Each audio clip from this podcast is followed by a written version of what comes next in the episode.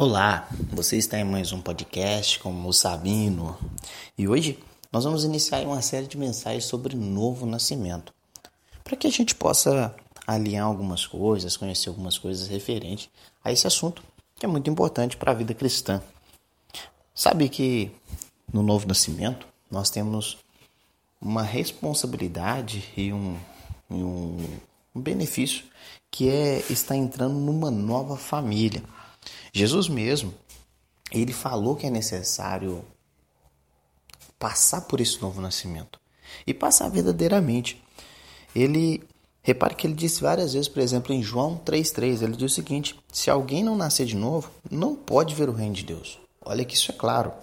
Outra coisa que ele disse em João 3,5, olha, quem não nascer da água e do Espírito não pode entrar no reino de Deus. Ele está sendo bem claro com relação a isso. Se você vê outros textos, como Mateus, capítulo 18, versículo 3, repare que ele vai comparar o novo nascimento a, a aceitar como se fosse uma criança. Olha, se não vos converterdes e não vos tornardes como crianças, de modo algum entrareis no reino dos céus. Outro texto, em Lucas 13, versículo 3, olha o que ele diz. Se, porém, não vos arrependedes, todos igualmente perecereis. Então, o novo nascimento, ele tem que fazer parte da vida cristã. Não tem como ser salvo sem passar por isso.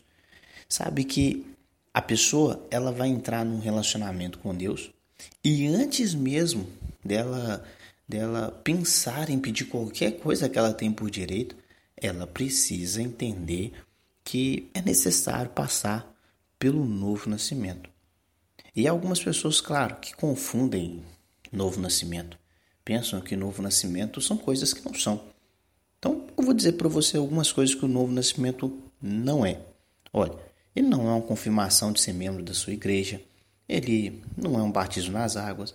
Ele não é tomar nenhum, por exemplo, é, é, é, sua ceia ou participar de qualquer rito na sua igreja.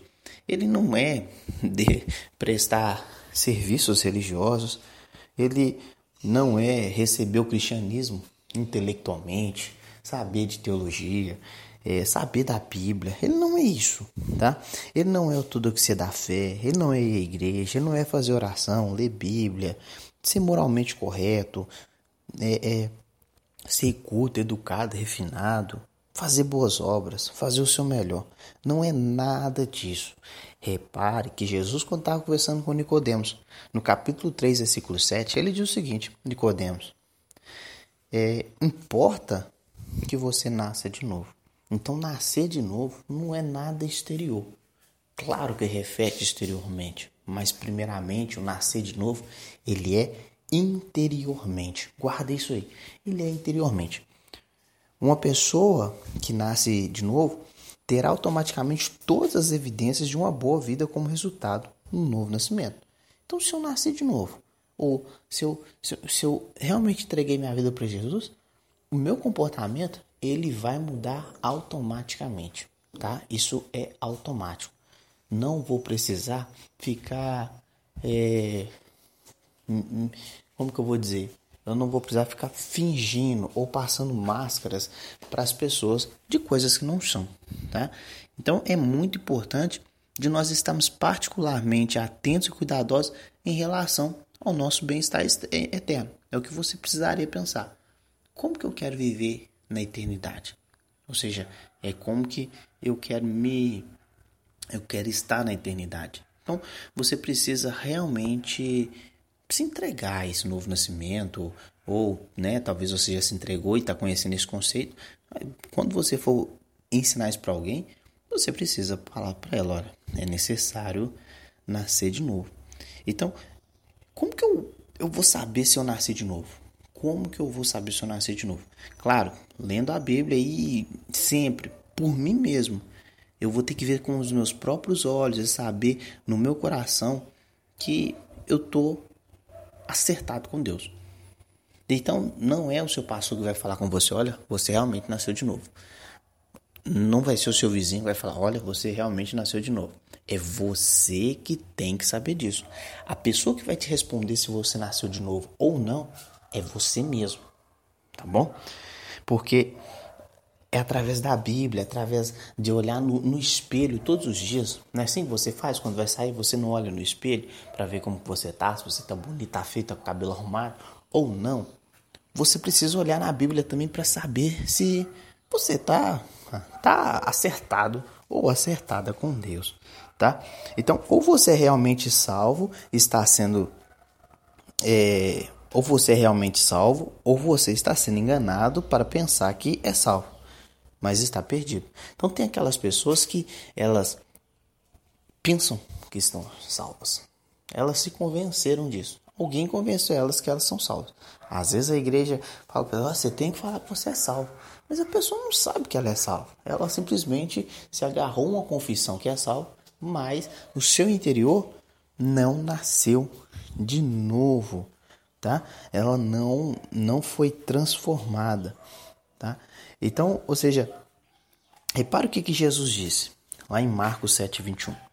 Porque de dentro do coração dos homens é que procedem os maus, maus, os maus desígnios, a prostituição, os furtos, os homicídios, os adultérios, a avareza, as malícias, o dolo, a lascívia a inveja, a blasfêmia, a soberba, a loucura.